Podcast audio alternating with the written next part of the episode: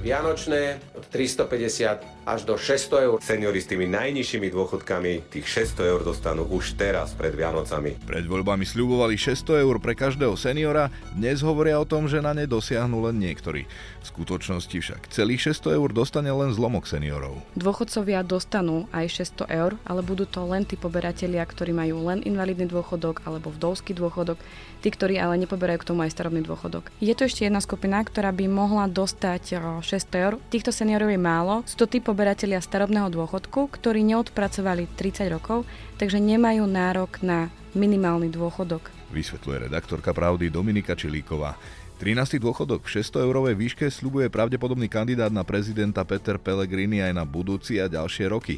Peniaze sa na to mali nájsť aj vďaka zrušeniu, respektíve výraznému zníženiu rodičovského bonusu, proti čomu sa zatiaľ stavia jeho koaličný partner SNS. Čo to znamená?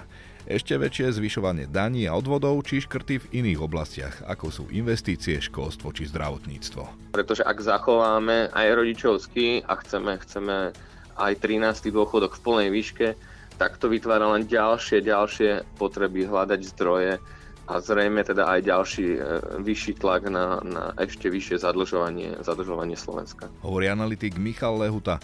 Koľko teda reálne dostanú jednotlivé kategórie dôchodcov? Čo s rodičovským bonusom, ktorý kritizovala súčasná vláda ešte v opozícii, ako aj nezávislí odborníci a nemáme naň peniaze? A je s ohľadom na demografiu Slovenska reálne možné znižovanie veku odchodu do dôchodku? Počúvate podcast Denníka Pravda? Sprevádzať vás ním bude Zolorác.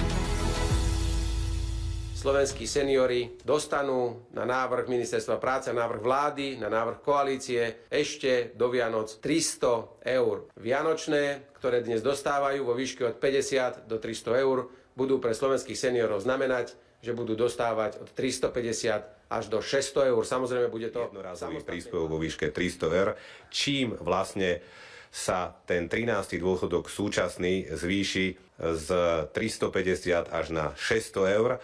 Dokonca teda tí seniori s tými najnižšími dôchodkami tých 600 eur dostanú už teraz pred Vianocami.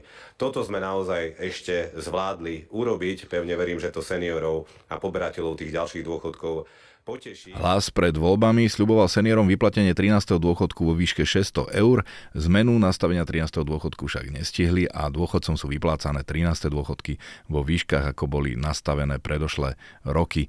Minister práce sociálnych vecí Erik Tomáš preto prišiel s tým, že vláda dá dôchodcom mimoriadný jednorazový príspevok vo výške najskôr 150 eur, po pár dňoch túto sumu zvýšili na dvojnásobok 300 eur. Hovoria tak, že seniory s najnižšími dôchodkami dostanú už tieto Vianoce sľubovaných 600 eur. O téme sa budem rozprávať s kolegyňou Dominikou Čilíkovou. Ahoj. Pozdravujem poslucháčov. Ty si to ako redaktorka oddelenia Užitočná pravda prepočítala a došla si k záveru, že to tak nie je, že ani 300 eurový príspevok nezabezpečí, že na Vianoce si siahne na 600 eur od štátu niektorých z poberateľov starobného dôchodku, ani tí s najnižšími dôchodkami. Teda plných 600 eur nedostane zo starobných dôchodcov nikto. Prečo je tomu tak? Máš pravdu, pretože pre tento rok 2023 je stanovený minimálny dôchodok 389,90 eur a plnú sumu 13. dôchodku 300 eur dostanú len tí, ktorí poberajú dôchodok vo výške životného minima, ktoré je 268,88 eur. Uveďme si to, alebo vysvetlíme si to na príklade. Zoberieme si pani Kláru, ktorá poberá teda ten najnižší minimálny dôchodok, tých 389,90 eur, ale nepoberá k tomu žiadny dôchodok, čiže ani vdovský, ani invalidný. No a vypočíta sa jej suma takto. Od jej dôchodku, tých 389,90 eur, sa očíta suma životného minima, ktorá je pre tento rok stanovená na výške 268,88 eur. No a vyjde je teda suma 121,10 eur. Následne túto sumu vynásobíme daným koeficientom, čo je 0,36 a to predstavuje 43,60 eur. Ak očítame 300 eur, čo je maximálna suma 13. dôchodku, tak je mesačný dôchodok vychádza na 256,40 eur. Týchto 256,40 eur je vlastne najvyšší dôchodok, ktorý môže dostať poberateľ starobného dôchodku, ten 13. dôchodok.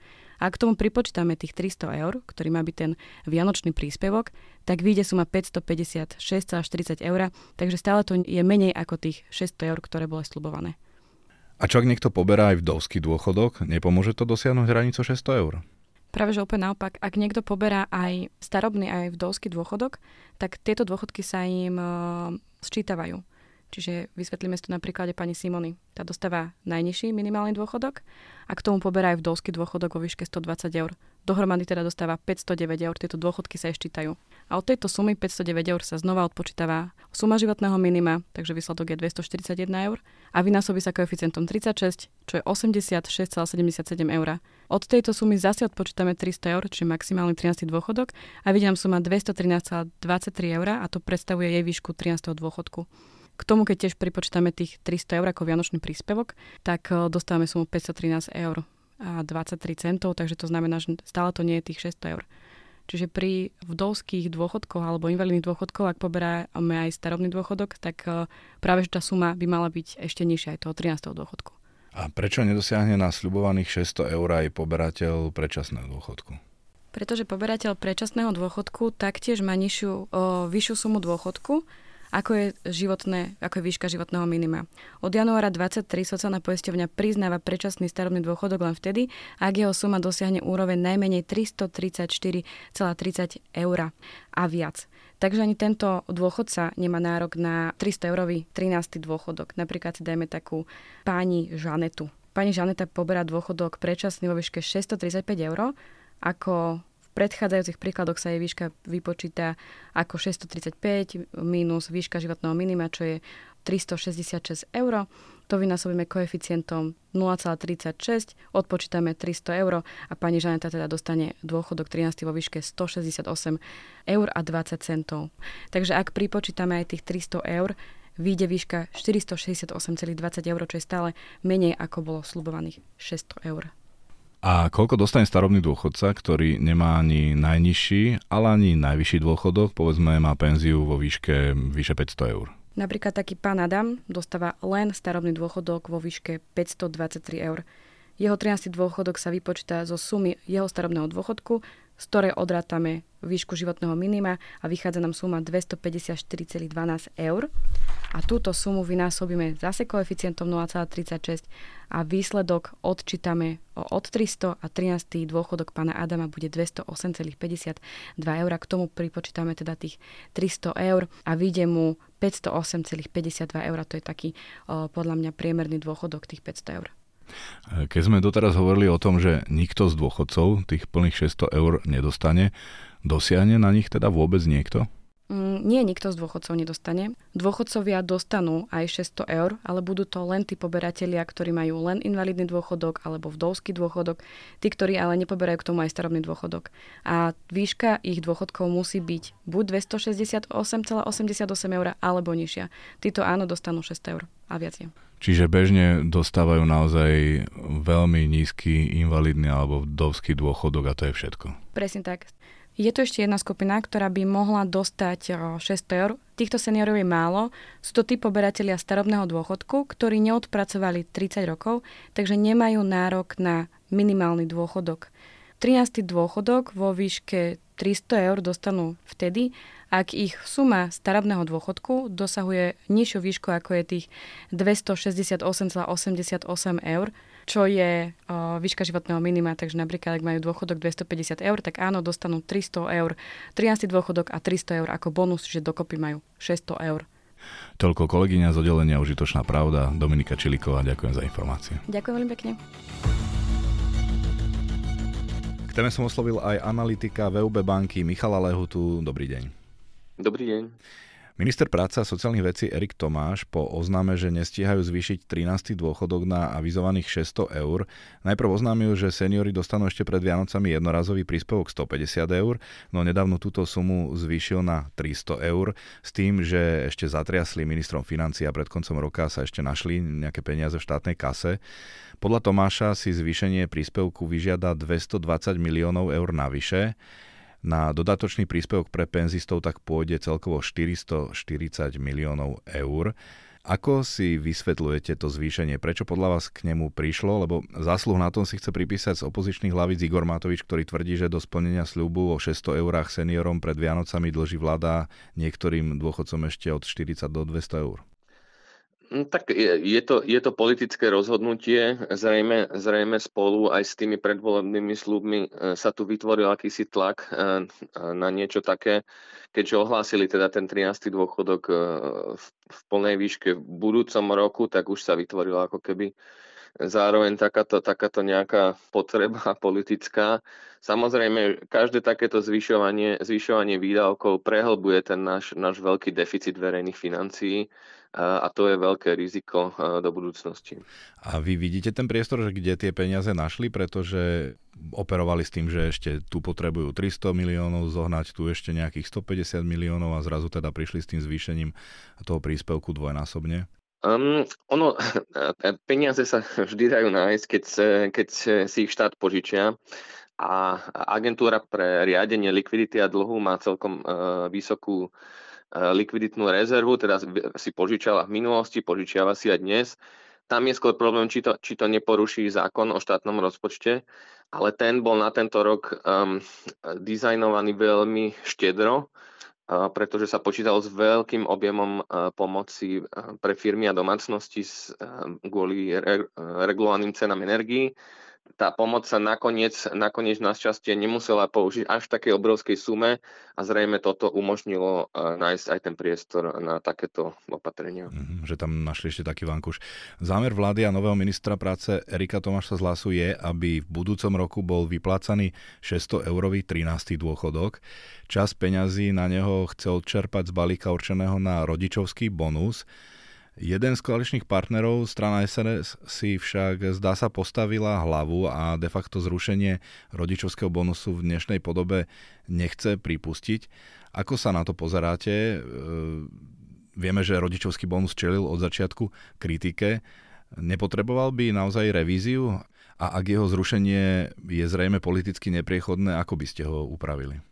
No je to, ako ja som ekonomický analytik, ťažko mi vyjadruje k tým, k, tým, k tým politickým dimenziám. Môžem len podotknúť, že, že vlastne tá úradnícka vláda, v boli, v ktorej boli ekonómovia, skôr, skôr toto e, vypichovala ako jedno z možných konsolidačných opatrení. Teda, teda jeden, jeden z tých, z tých Lego kociek bol, bol aj zrušenie, zrušenie rodičovského, rodičovského dôchodku.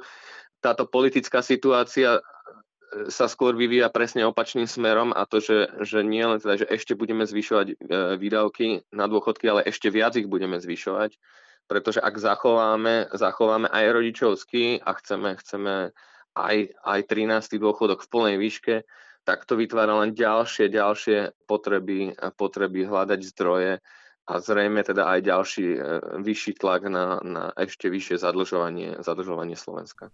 Áno, tak sa na to pozrieme z toho ekonomického hľadiska. Opravte ma, ak sa milím, ale v podstate už hovorili dopredu o tom, že zatiaľ nevedia, odkiaľ tých, tuším, 440 miliónov eur, koľko by mal aj budúci rok stáť e, rodičovský bonus, štátnu kasu, že odkiaľ ich zoberú. No, to samozrejme o tom sú teraz celé tie rokovania okolo, okolo rýchleho príjmania štátneho rozpočtu, aby nakoniec tie príjmy a výdavky nakoniec e, aspoň o niečo klesli oproti tomuto roku, kedy to bude možno skoro, skoro 6% HDP, čo len teda pripomeniem, že je vlastne dvojnásobok tej maximálnej hranice, ktorú, ktorú umožňuje pakt stability a rastu, a teda ten 3% deficit. Minister Tomáš hovorí, že tento rok peniaze na jednorazový príspevok spolu s 13 dôchodkami nájdu z peňazí v tohto ročnom rozpočte, ale pre ten odmietavý postoj SNS im budúci rok hrozí, že budú im chýbať tie stovky miliónov, napríklad, ktoré očakávali z rodičovského bonusu. Viete si teda predstaviť, odkiaľ tie peniaze zoberú?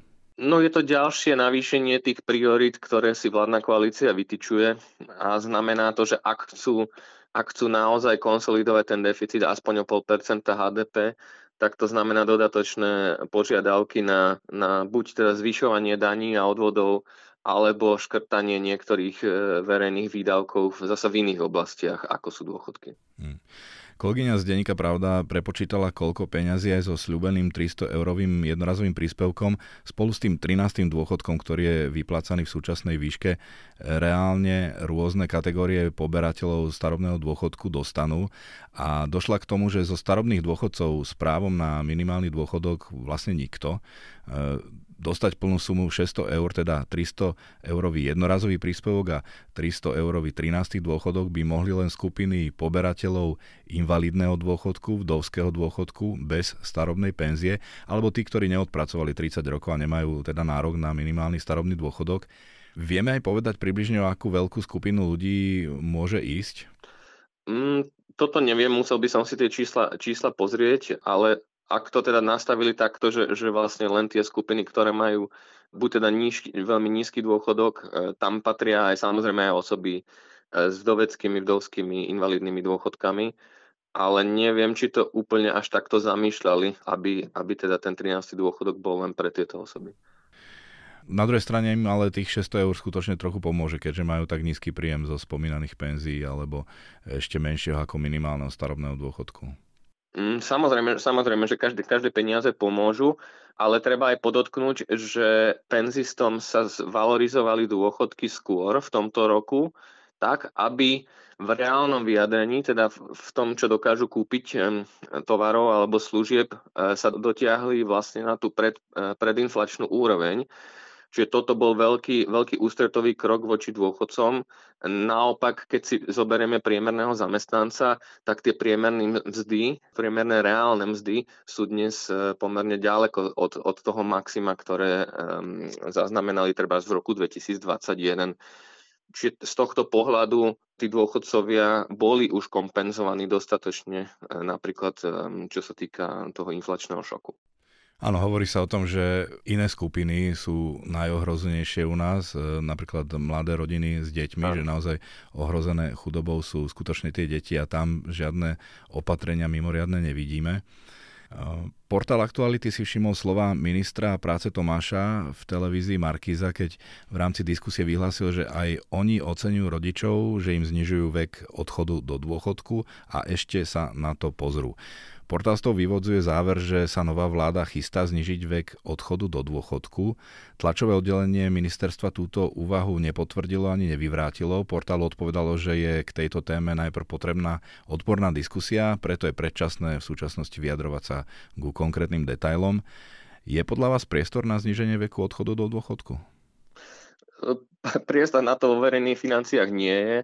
Eh, ale vieme, že, že vláda v podobnom zložení eh, v minulosti, vlastne tesne pred tými voľbami v roku 2020, prijala tzv. ten eh, dôchodkový strop, alebo teda strop na dôchodkový vek v, vo výške 64 rokov plus menej za, za, za vychované deti. Dnes je to podľa legislatívy už znovu nadviazané na, na dĺžku dožitia, ktorá sa zvyšuje nielen teda ako celý e, pri narodení očakávaná dĺžka života, ale aj v penzínom veku. A teda po roku 2030 by ten dôchodkový vek mal ďalej rásť, čo by malo pomáhať slovenským verejným financiám, najmä teda sociálnej poisťovni, ktorá bude mať viac príjmov a, a o čo si menej výdavkov. Um, ale už v tom dnešnom nastavení vlastne tieto, e, napriek tomu, že máme, máme predlžovanie dôchodkového veku, tak tá neudržateľnosť slovenských verejných financií je jedna z najvyšších e, v Európskej únii.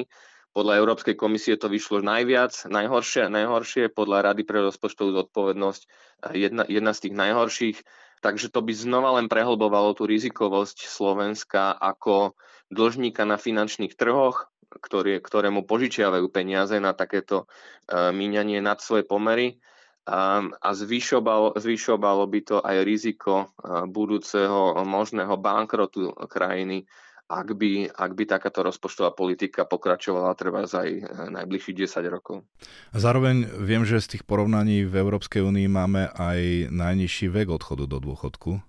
Je to tak? Ten, ten efektívny vek, e, ktorý, ktorý ľudia naozaj využívajú aj spolu, spolu s e, možnosťami predčasného dôchodku, u nás naozaj patrí k jedným z najnižších, je to len okolo tých 60 rokov, aj keď teda ten uh, oficiálny dôchodkový vek pre mužov je už dnes 63 rokov. Hmm.